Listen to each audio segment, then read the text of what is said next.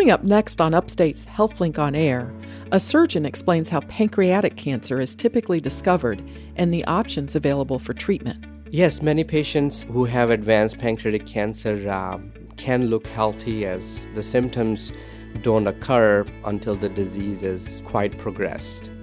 A pediatrician and child abuse expert tells about the role of the McMahon Ryan Child Advocacy Center in Syracuse. I'm always surprised at the statistics, and at the Advocacy Center itself, we had um, over 1,500 uh, children in 2018. And a gynecologist veterinarian talks about cancers during pregnancy in humans and animals. You know, I always say that in veterinary school, we had to learn all species but one. And in medical school, all we had to do was learn one species. All that, plus a selection from The Healing Muse after the news.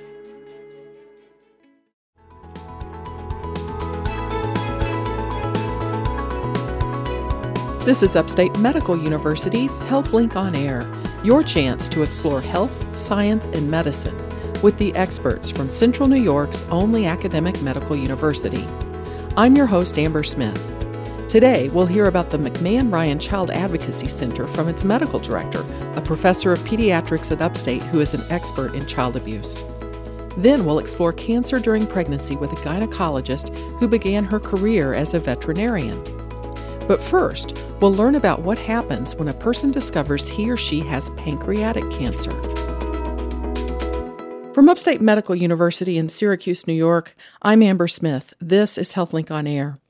Pancreatic cancer is in the news with the announcement by longtime Jeopardy host Alex Trebek that he was diagnosed with stage 4 pancreatic cancer. Here in the HealthLink on Air studio with me to talk about pancreatic cancer is Upstate surgical oncologist Dr. Mashaal Dhir. Well, thank you for being here. So, what struck me about Alex Trebek's announcement is that he looked so healthy when he made it. Is that typical of someone with a diagnosis like his? Do they look healthy? Yes, many patients uh, who have advanced pancreatic cancer um, can look healthy as the symptoms don't occur until the disease is quite progressed. Okay. So it's not unusual, but a lot of patients do have symptoms as well at the time of presentation. So let's talk about the outlook for someone with a diagnosis of stage four pancreatic cancer. What does stage four mean?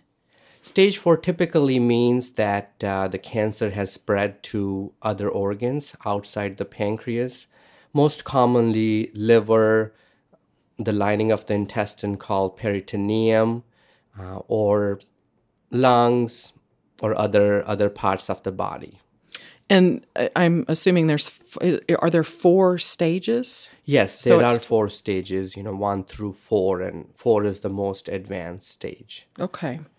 Now, the this cancer, pancreatic cancer, apparently strikes about 55,000 people a year in the United States, accounting for 3% of all cancers, but 7% of all cancer deaths. So it's it's got some pretty bad statistics. Yes, it is um, aggressive cancer but uh, there are options um, which can help patients. But in general, you know, at, at Upstate, uh, we understand it as a aggressive disease, and we treat it as such. And it can be treated, and we're definitely going to talk about that. But let's start with um, just some basics on what what is the pancreas? What does it do for us in our bodies? Pancreas um, is is a in simple words, a digestive organ. It makes juices which help break down food, um, it has two functions. One, like I said, uh, breakdown of food, especially fatty foods and some proteins. And the second function is what we say the endocrine function, where it pertains to control of blood sugars and um, so forth. So it helps control blood sugars and it helps digest the food. And it's it's essential. We we all have it and we all need a pancreas, right? Yes, yes, but it is it is life without pancreas is possible with in, in today's day, day and age, but I mean, everybody ha- has the pancreas. So, if you have uh, cancer in the pancreas, um, what does it do to the organ? Does it does it prevent it from making those digestive juices and things, or or is it an obstruction, or what does it do? When we talk about pancreas cancer, most commonly, we talk about the adenocarcinoma, which is the garden variety pancreas cancer. And it, uh, as an organ, pancreas has a lot of cells and it has a main duct which delivers those juices to the intestine. So most of these pancreas cancer arise within the duct of the pancreas. And when they arise in that duct, they sort of cause blockage of that duct, which over a period of time can cause the organ to shrink and um, and that can in, in a way cause pain as well as new onset diabetes and, and, and so forth. Do we know what causes cancer to develop there in the pancreas? For most of my patients, you know, it is it is what we say bad luck, but mm-hmm. there are some some uh, risk factors such as smoking, history of pancreatitis, um, obesity is one of the risk factors, new onset diabetes after the age of uh, 50, but uh, there is no unique risk factors. Someone who has significant family history can also be at risk, especially if they have breast and ovarian cancers, because they can be linked to certain uh, genetic syndromes. But in general, there is no specific risk factor um, that we have identified for pancreas cancers, and over half of the patients may not have identifiable risk factor. So I heard you mention um, pancreatitis and diabetes. Those are um, diseases that a lot of people have. Yes. Is there anything people with those diseases can do to reduce their risk of pan- of pancreatic cancer? Not uh, typically, uh, but uh, we we have a comprehensive uh, program for benign diseases of the pancreas as well. If somebody has sequela of pancreatitis, we recommend that they undergo long term follow up, especially if they have a condition called chronic pancreatitis, because that means ongoing damage to the pancreas in those patients. So we recommend long term follow up for those patients not everybody with diabetes is at risk for pancreas cancer.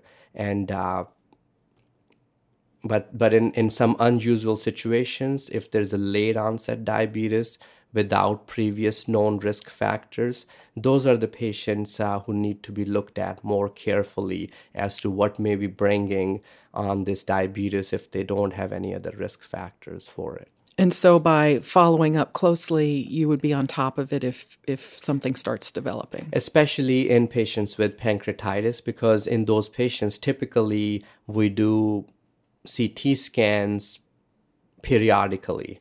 Um, for the long term follow up. For the diabetes, it's not as clear how uh, how you could identify uh, pancreas cancer if it was to uh, develop. But if there's an unusual situation where a patient has no risk factors and they just present with diabetes um, and they're over 50 years of age, in that case, a physician could think, could this be linked to a pancreas mass or or pancreas cancer, and could order additional scans. But there is no standard protocol at this point. This is Upstate's HealthLink on Air. I'm your host, Amber Smith, and I'm talking with pancreatic cancer surgeon Dr. Mashaal Dhir uh, about pancreatic cancer. So, I want to ask you about screening tests for pancreatic cancer. Is there any way to screen for the disease? In general, um, we don't have standard screening for pancreatic cancer as we have for breast cancer and colon cancer, but at Upstate, we have a familial pancreatic cancer pathway where we look at if somebody has risk factors, which includes two or more first degree relatives, or if they have a known genetic syndrome, and so forth. And, and if they meet all the criteria, then we enter them into our screening protocol. Uh, but this is only a small subset of patients who are deemed high risk for pancreatic cancer but don't yet have the disease. Uh, what does the screening consist of? Is it a is it a blood test? In ge- in general, we start with the MRI. to get a good picture of the pancreas and then we decide based on that some patients may need additional tests like an endoscopic ultrasound where a gastroenterologist puts an ultrasound right on the pancreas through the stomach and so forth so but in general we start with a mri of the pancreas as a as a baseline examination in these patients how do most people discover that they have pancreatic cancer? Are there signs or symptoms that they become aware of? Uh, yes, um, but unfortunately, um, many times the, the signs and symptoms don't occur until the disease is advanced. But um, one of the early signs can be development of jaundice, especially if uh, the tumor is located in the head of the pancreas. Um, jaundice usually means just yellowing of your skin and dark coloration of your urine um, because it blocks one of the liver ducts which goes through the oh. head of the pancreas. Other symptoms are fairly non-specific, such as pain. It can be belly pain or back pain, loss of appetite, unexplained weight loss, um, and, and, and so forth. So there are no specific symptoms, but jaundice is something which can bring some tumors located in the head of the pancreas to early um, detection. And some of the patients get scans for something else and may have a spot detected on their pancreas. So that's that's another way we sometimes see patients with early pancreatic cancer. So they go for something else, and they are found to have um, have a mass on their pancreas. Wow. Well, let's talk uh, about treatment. Um, when it, if it's advanced, usually when it's discovered, is there anything that you can do surgically if someone has advanced pancreatic cancer?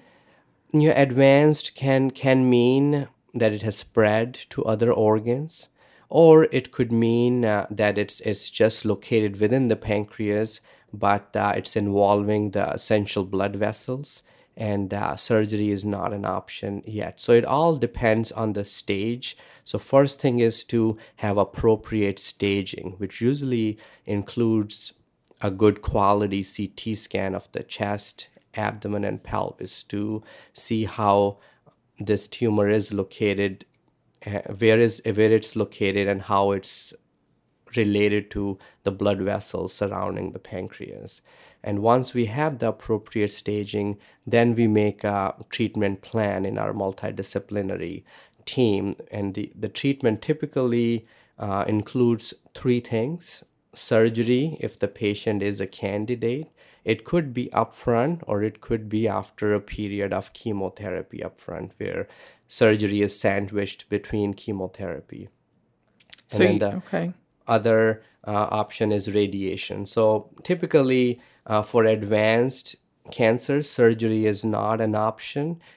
If it has spread to other organs, then surgery uh, is usually not an option for those patients. But if it's confined to the confined organ. to pancreas, then as a surgeon, we think of it in as as three stages. One is resectable. That means you know it can be removed, and uh, in those cases, surgery can be performed upfront. And even in those cases, patients may receive chemotherapy upfront and then get surgery afterwards. The second is borderline resectable. That means we could resect, but it's an involved surgery, and uh, giving chemotherapy upfront may lead to shrinkage of this tumor and make the surgery more effective. And patients may need some additional chemotherapy at the back end as well with or without radiation. And sometimes radiation is also uh, given before surgery. And the third is locally advanced unresectable. This is also considered an advanced pancreas cancer, but just it hasn't spread to other organs, but it's involving some of the essential blood vessels which cannot be removed. So, in that case, we start with chemotherapy. Patients may need radiation, and a small subset may become candidates for surgery. When you say um, resectable, do you it, are you taking out just the part of the where the cancer is contained, or do you remove the whole organ? Typically, we remove the part of the organ where the cancer is uh, is, is contained. And the goal of surgery is to achieve negative margins and remove some of the lymph nodes which live in the vicinity. But in a subset of patients, the cancer may be involving the pancreas as such that they may rem- they may need complete removal of the organ, which is which is also possible to do surgically. Um, but vast majority of the times we just remove the part of, part of the organ which is involved by the cancer as long as we are able to achieve negative margins. And then the part of the organ that's left behind still functions? It still functions. Um, uh, okay. Depends on how healthy it is. And uh, patients may need some support to maintain their blood sugars and to help digest the food after the surgery.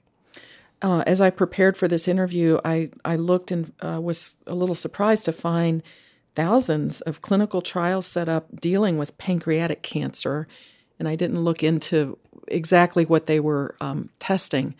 But I wanted to ask you are there new treatments on the horizon or new ways of doing things for people with pancreatic cancer? No, absolutely. Um, and each of these treatment options, such as surgery, uh, radiation therapy, and chemotherapy, are evolving. Radiation is more effective these days. It can be customized to the organ, and there are short term and long term protocols which are being studied. And so for chemotherapy as well, we have more effective chemotherapy now that we had 10 years ago. And more and more chemotherapy options are being explored and immunotherapy's role is also being explored for pancreas cancer, and a small subset of patients may be candidates for immunotherapy as well. So I think um, it's being increasingly recognized that it's a challenging disease, and we need to do more to overcome this. Well, that's very hopeful. That it sounds like there is a lot being done or looked at. So correct. Well, thank you so much for your time. I appreciate the information. My guest has been pancreatic cancer surgeon, Dr. Mashaal Dhir. I'm Amber Smith for Upstate's podcast and talk show, HealthLink on Air.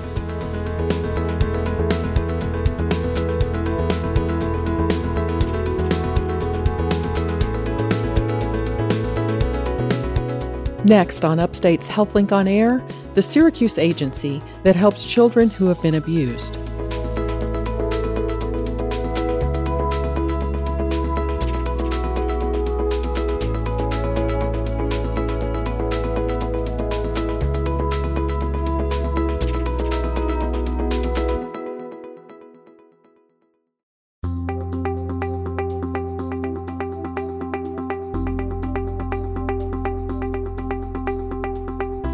Upstate Medical University in Syracuse, New York, I'm Amber Smith. This is HealthLink on Air.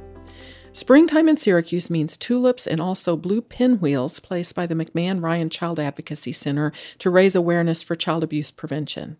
Here with me in the HealthLink on Air studio to talk about her role as the medical director for the center is Dr. Ann Botash. She's a professor of pediatrics at Upstate and the director of the Child Abuse Referral and Evaluation Program. Thank you for being here. Thank you for inviting me. Now, your role as medical director at McMahon Ryan, uh, it seems to go with your role as director of child abuse referral and evaluation program at Upstate. Can you talk about what your responsibilities are, how those interact? Sure. So, the, the child abuse referral and evaluation, actually, the CARE program is easier to say, started back in the uh, 1990s uh, as a just a, a medical group who were mainly interested in taking care of kids who were abused. And that's really the upstate kind of component. That's our team, our our medical team, and uh, the the medical directorship of the Advocacy Center, which is actually co-directed uh, by myself and Dr. Pekarsky, is really more of the kind of outward facing. We work with the me- the medical uh, piece for the ad- for the advocacy center for McMahon Ryan Child Advocacy Center, and so that has more uh, administrative roles within the advocacy center, um, participating in um, case reviews, meetings, those kinds of things, helping with. Um, other uh, aspects of uh, advocating for kids and, and what they need that you know kids that have been abused. How big of a problem is uh, child abuse in Syracuse? It's actually quite a, a large problem. Um, I um, I think I'm always surprised at the statistics, and at the Advocacy Center itself, we had um, over 1,500 uh, children in 2018.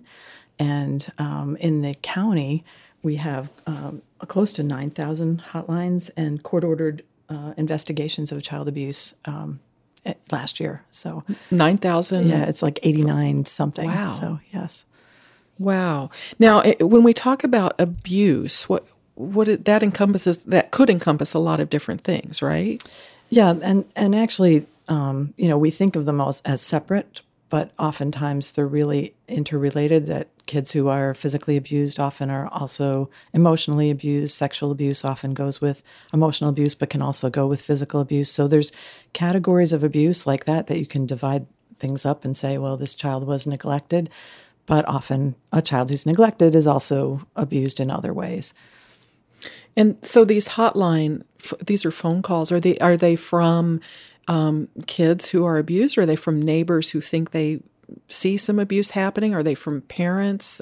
All, all of from? those things. Oh, really? All, all okay. of those things. So it's usually um, someone who observes something. So it can be anyone in the community. There's a separate phone uh, number for mandated reporters. There are many people in our community who are mandated to report when they suspect abuse, and, and those are usually um, people who work with children in some way. So they're licensed in New York State um, to do something with kids. So um, doctors, Te- teachers, teachers, yeah. Okay. Yes. All right. Um, let's talk about the age range of the victims. And we're talking about child abuse, but so is that all under 18 or? That's, that's our criteria for a child under 18. Most of the kids that we see, though, are between the ages of really babies, zero to six years old. That's the, the majority of the children we see. Wow. So, really, uh, the age where they need an advocate. So, I mean, they can't really speak for themselves at, at that young age. I think it's um, I think those are the kids where we are picking up that they've been abused, but we also see a lot of kids um, that are teenagers that um, have disclosed themselves, you know, to someone. So I guess what I'm trying to say is the younger kids don't speak about it. Sometimes we pick things up though, like behaviors or, um, you know, see an injury or notice that a child isn't growing as well. Um, and the older children, the adolescents, don't come for medical care as often as we would like. So we don't necessarily see things. Um, and, you know, they're not showing us their findings or their signs or symptoms, but they're disclosing. And so those are the kids that we see. And we're, and actually, a large number of the kids that we see are the, the group of um, trafficked um, teenagers. So that wow. the advocacy center does serve that population as well. Uh, I want to talk to you about what services McMahon Ryan offers to help victims of abuse and neglect. What what sorts of things uh, does the agency provide? So the the nice thing about the advocacy center and the reason that it exists is that the county services and um, the the community services that work with children who have been suspected of abuse are all working together as a team.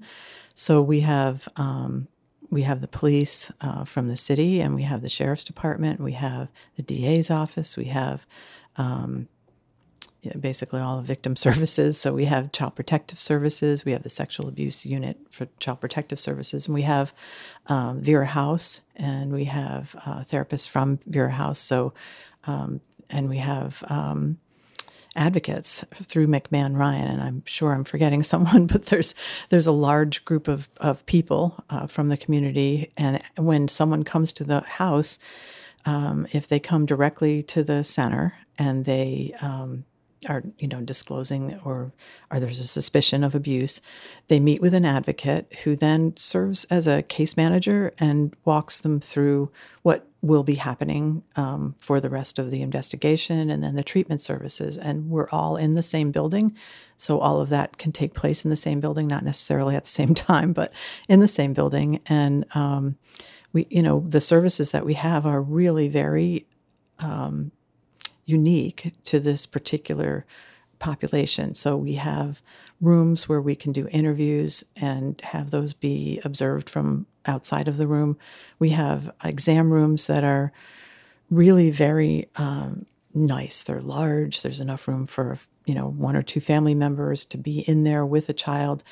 We have um, equipment like the colposcope that uh, not really something that's used in a regular medical exam, but is used for forensic purposes, so we can take photographs. Um, we have lar- large areas for waiting and play for kids, and we have um, therapy rooms that are really, um, it's all for kids, so it's all um, designed for children. Great. Uh, this is Upstate's HealthLink on Air. I'm your host, Amber Smith. Uh, I'm talking with Dr. Ann Botash. She's a professor of pediatrics at Upstate and the medical director for the McMahon Ryan Child Advocacy Center. So I wanted to get your advice for if, if there's someone listening um, who's maybe a friend or a neighbor, uh, someone who thinks maybe they've spotted a child who's abused or neglected. What are some of the signs or symptoms that that person would be looking for? And and then what do they do with their suspicions? So it, you know it, it, depends on, on a lot of things. It depends on the age of the child what symptoms you might be looking for and it depends on the child's personality themselves. There might be um, something that one child might be more likely to tell about abuse and another child would be much less likely to tell. And yeah, I think it's important for adults to realize that most of the time kids do not tell. So even if you ask them, they oftentimes do not tell that they've been abused, particularly for sexual abuse. Um, and some of that is just that children don't necessarily understand that something happened to them that was wrong, um, and and trying to process that. A child trying to process that can be um, hard because then they feel like they did something wrong and then they may not tell you because of that. They may not tell you because they don't want to hurt you or bother you or all sorts of reasons. So I, I think, you know, besides the signs and symptoms, just understanding that there isn't necessarily going to be um, a disclosure. So beyond that, when you have a child who's, um, for example, neglected, you might just see unusual behaviors, like unusual eating behaviors, unusual dress. Um, you know, some of the real severe signs might be a child who's not gaining weight, um, child who's not growing well or not, and they may be speech delayed, and, and, all those things can be related to other reasons. So it's, I think it's really hard as an observer. But if you see a change, so if you see a change in behavior, you see a child who was normally really outgoing and then suddenly they're really withdrawn, you might start thinking about emotional abuse or neglect. Um, physical abuse tends to be hidden too. So, you know, kids will wear clothes that cover themselves up where there's been a, abuse, or they'll be covered with clothes that cover up an, a bruise. Um, but physical abuse also presents as some of those behavior changes. So I think for people that work with children, those might be things to think about. And it is um, it is harder sometimes even for the parent to recognize abuse in their own child. They might just you know attribute these behavior changes to oh they had a tough day at school or something like that. But I think you know opportunities like this on the air to raise awareness so that people think about abuse that this is maybe it's just something just to keep in your mind that it could happen. And and then ask the questions open-ended to to your child and just see what they say. And if you have a concern at all you can call the advocacy center and there are people ready to answer. Are the perpetrators um, well who are the perpetrators? Are they parents? Are they Unfortunately, a lot of the perpetrators are parents, and actually, I would say the majority, more than 70, 75%, are parents of the of the kids that we see um, through the advocacy center. So they're not necessarily the parents they live with. Um, they can be, um, you know, one parent may not know that the other parent is abusing the child. Um, rarely, it's both parents. Uh, usually, it's one or the other. And it's usually devastating to the family when this information comes out because now we have a family that uh, you know used to think that they were happily ever right. after living together and and now they find out that something terrible has been going on all along wow well uh, what should a person do um, if they suspect if you're a parent and you suspect abuse of your child by maybe the other parent um, do you just get go to the McMahon Ryan Child Advocacy Center for help or? Um, I, I think there's a lot of different opportunities for people to call. I, I would call the hotline first, which is the county um, hotline here. We have a state hotline um, number that would be called, and we have uh, county agencies that can help. definitely can call the advocacy center um, as well, and we can uh, help to point you in the in the next you know what the next steps are. So, just so listeners know, the, the New York State Child Abuse Hotline is 1 800 342 3720. How did you become involved in taking care of kids who, who were abused? You went to medical school and became a pediatrician, but how did you get involved in helping? So that's an interesting story. I I did not grow up always wanting to be a child abuse pediatrician. In fact, there was not such a thing really when I became a pediatrician. I became a pediatrician because I like to work with kids and I I found that you know they're the most fun to work with. They're almost always happy and they almost always get better. So it's a nice group and I somewhere along the way started seeing um, a lot of abused children in our pediatric clinic at Upstate before it was Golisano. And um, once you start in the field, I think it's really hard to. Uh, most people that I know that are you know my age working in this, once they start, it's really hard not to become engrossed in how to help these children because there's so many ways that you can help them, and it's so. Um, it's actually very uh, satisfying to really help a child who's been abused or whose family really needs help and they want to help their child. I, I really can't explain it any other way. There are a lot of um, uh, different ways that child abuse presents too. And so, as a sort of a science person, that's how you become a doctor. You know, you study a lot of science. You start thinking about all the, uh, you know, if this, then that. Okay, so you start looking into, well, you know, this child's presentation, they've got this finding or that finding. What could it possibly be? And it, it becomes uh, a little puzzle that you have to put together at the end. And sometimes it's not abuse, sometimes it's actually a medical, you know, situation or disease or um, something that was untreated. I mean, there are some rashes that make you think that a child's been abused, and and no, it's not.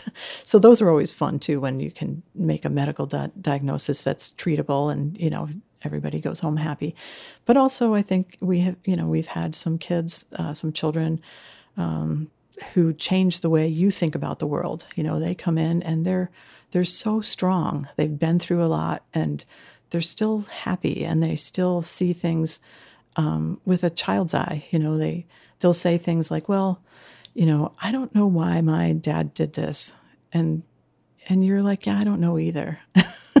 but now you're in this nice foster home, and people are taking care of you, and and they you see them actually learn something new about how life can be, and it's just it's amazing. Well, thank you so much for sharing that information. My guest has been Medical Director of the McMahon Ryan Child Advocacy Center and Upstate Professor of Pediatrics, Dr. Ann Botash. I'm Amber Smith for Upstate's podcast and talk show, HealthLink on Air.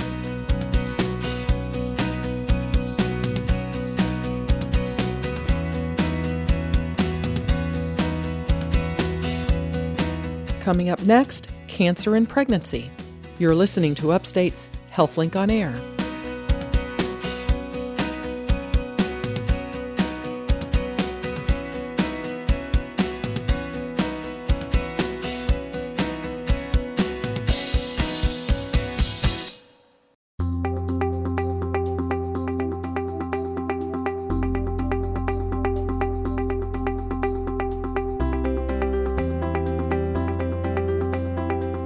Medical University in Syracuse, New York, I'm Amber Smith. This is HealthLink on Air. With me in the HealthLink on Air studio today is Dr. Molly Brewer, who graduated from medical school at Upstate.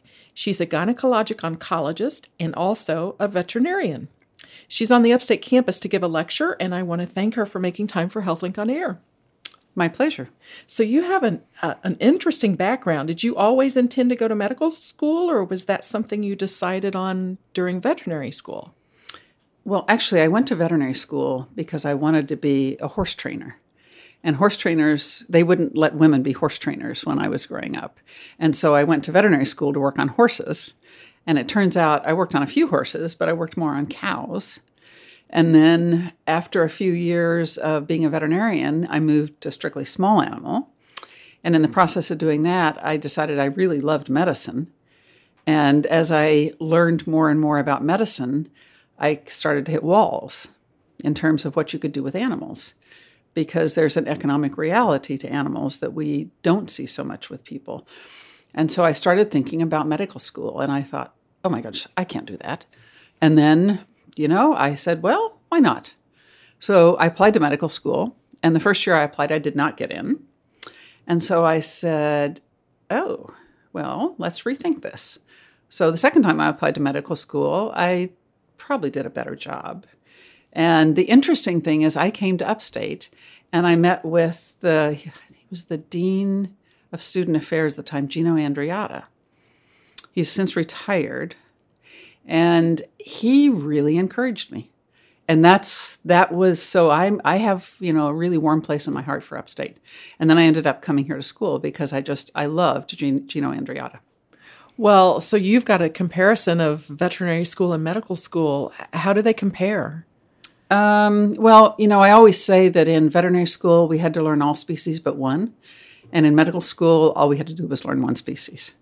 But I think it's much more complicated in medicine today um, because there's so much more we can do. And it's complicated with animals because there's more you can do, but not as much. Because again, there's an economic limitation.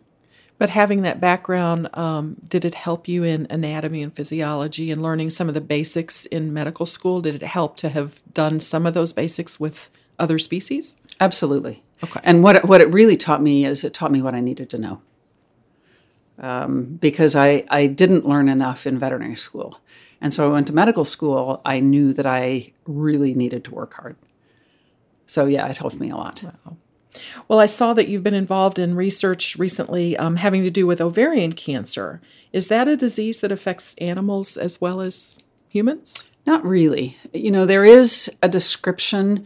Some of the rhesus monkeys will develop, as they age, will develop ovarian cancer, some of the chimps, but it's fairly rare.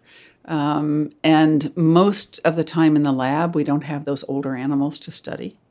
So, really, humans are our model what we do is we take the disease in humans and then we go back and try to develop an animal model. But that's been pretty tricky. But a lot of your research is focused on cancer um, in pregnancy, right?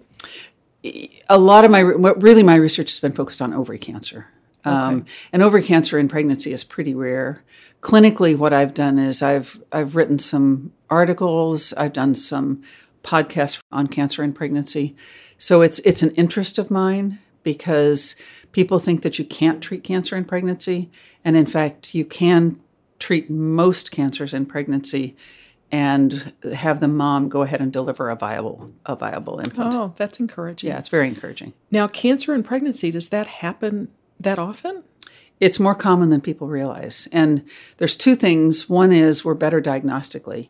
And second is as women are older, when they start to have children, for a multitude of reasons, we're seeing an increase in cancer in pregnancy. Absolutely. Now, are these women that had um, cancer before they got pregnant and maybe didn't know it, or are these cancers that develop um, after the woman's pregnant? Probably both. Oh. Are they treated the same, or? Well, it depends on where they are in their pregnancy. So, in the first trimester of pregnancy, when organs develop, there's a lot of things we can't do. We can't give chemotherapy we can give it, but it's it's pretty pretty devastating to the to the fetus. We can't give radiation. Um, so there's a number of treatments that we can't do at certain points in pregnancy. But for example, when a woman, if a woman develops breast cancer, which is one of the common cancers we see in pregnancy, um, they can have their operation done if it's a surgical if it's a surgical treatment, and then we usually wait till the second trimester to start chemotherapy but they can get their they can get most of the chemotherapy agents, not all of them. Um, and then we usually stop chemotherapy a month before delivery, because otherwise the the baby will be immunosuppressed at the time of delivery. Ah, okay. Now the baby, if you're giving chemo in the second trimester, the baby's getting that too, right? Correct. Correct. Yeah. yeah. And so the major thing that we see is we either see early pregnancy loss when we see cancer in pregnancy particularly with things like the leukemias. Um, many of those women will actually abort spontaneously because of leukemia. Um, and if we give chemotherapy, in the early first trimester, they will often abort. Um, that's a disease that we can't wait in terms of chemotherapy. We have to treat them because it's such an aggressive disease.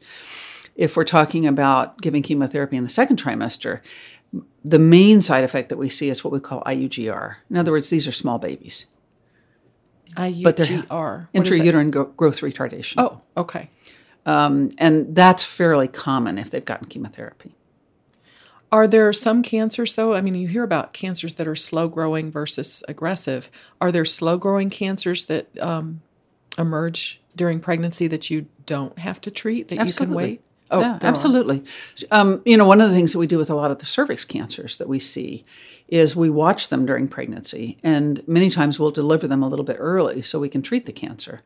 But it's not. It's that's not a cancer that can be treated during pregnancy because we will lose most of the time. The woman will miscarry.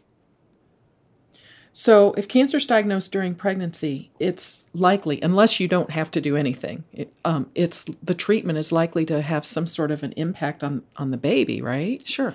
So, what are some of the things that uh, do we know what would happen um, to a baby long term, short term, if the mother was treated for cancer during their gestation? Yeah, I mean, it, it depends on when they're treated.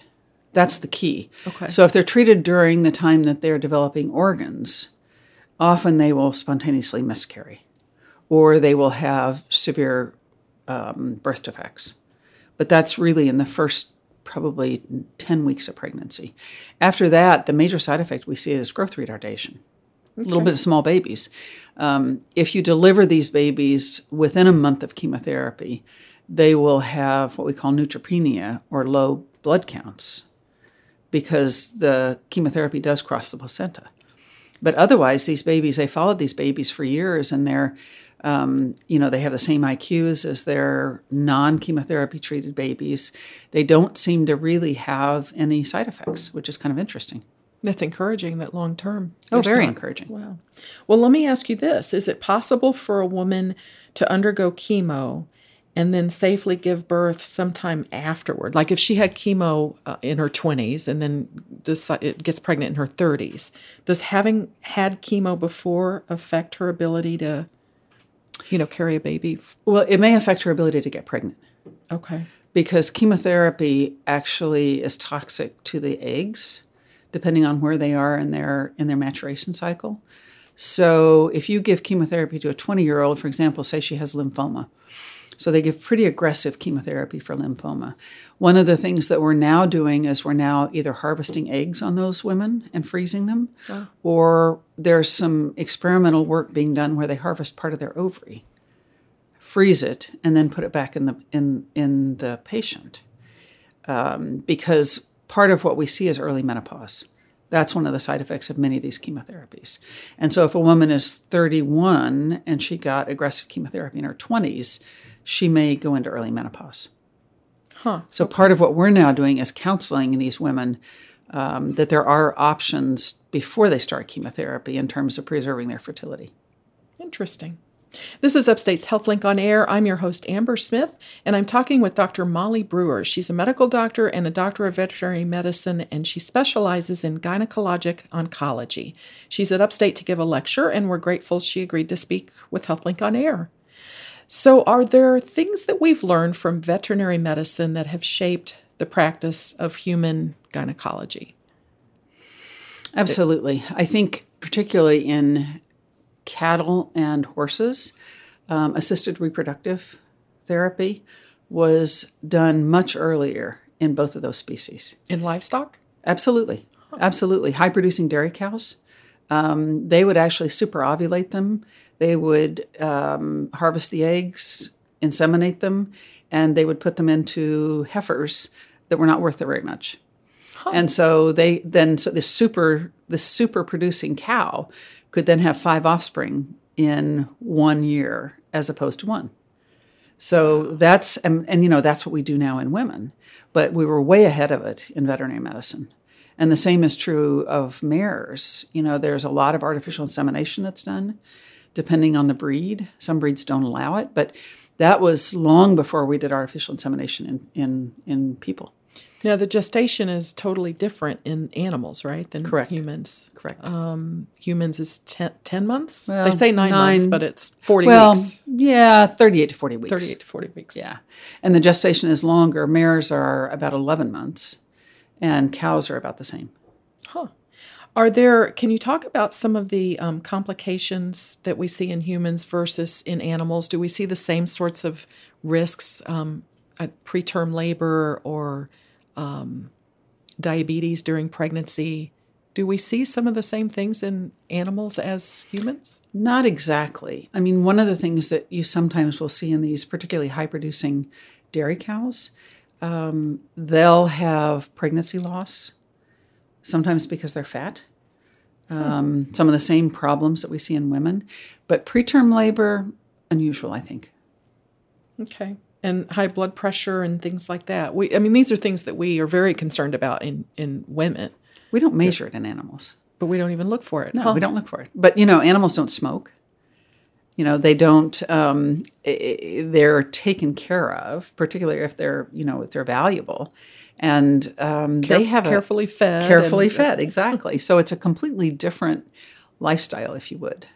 Well, and um, in terms of attending births, um, do veterinarians attend to births of uh, in in cow barns and things necessarily? Sometimes, They do sometimes. sometimes if it's difficult, but normally, if it's a normal pregnancy, the baby farmer would be will attend. born, and the farmer would Yeah, find farmer. the baby in the Yeah, morning, exactly, right? Exactly. okay. Wow.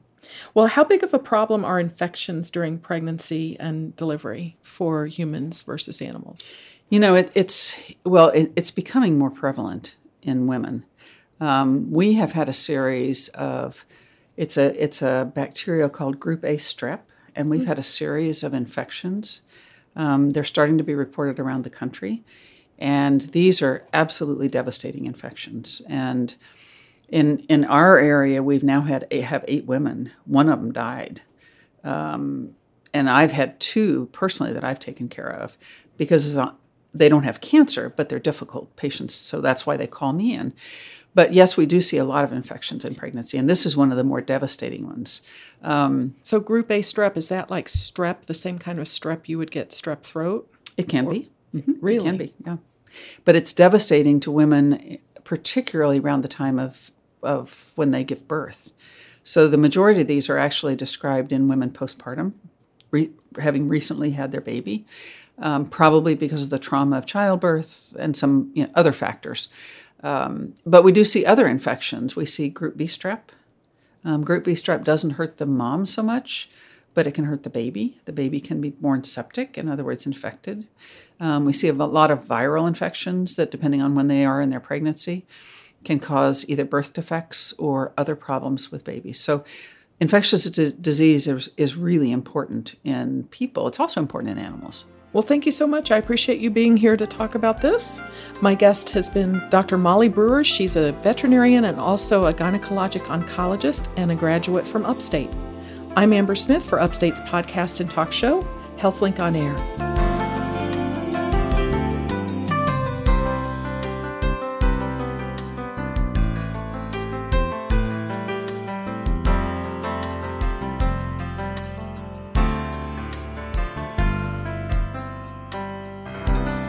And now, Deirdre Neilen, editor of Upstate Medical University's literary and visual arts journal, The Healing Muse, with this week's selection.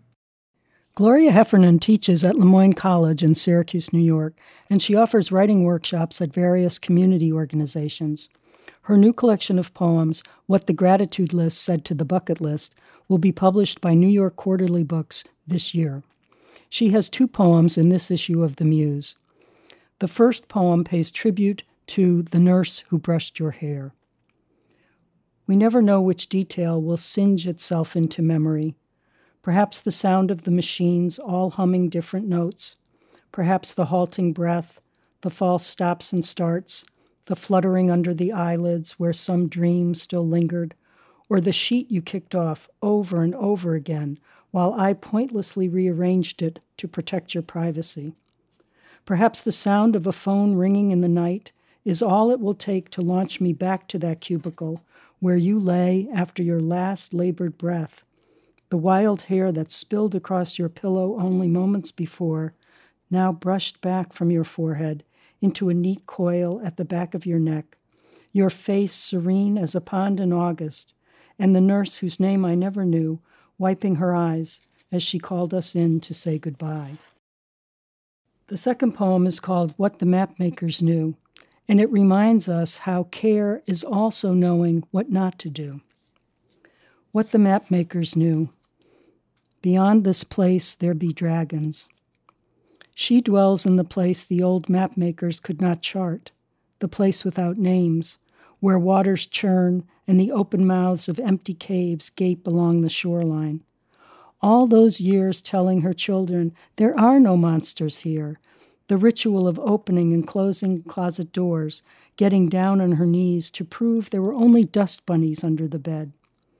Now she lies under the covers in a room she did not choose, a photo on the nightstand of someone she once knew by name.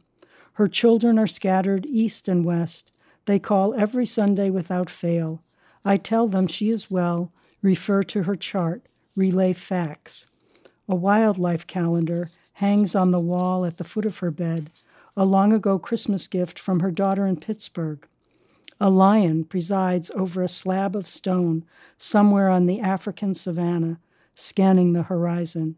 She wakes each morning under his protective gaze. I tried to turn the page once, but she wept like a baby ripped from a dream. So I left it as I found it, in that room where it is forever February.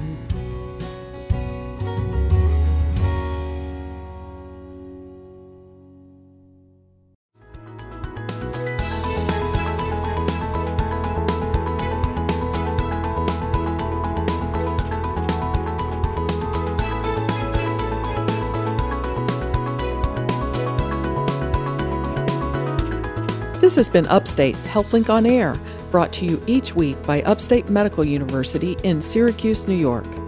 Next week on HealthLink on Air, overviews of multiple sclerosis and thyroid disorders.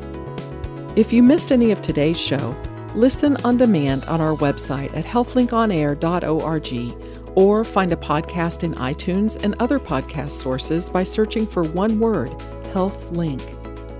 I'm Amber Smith, thanking you for listening.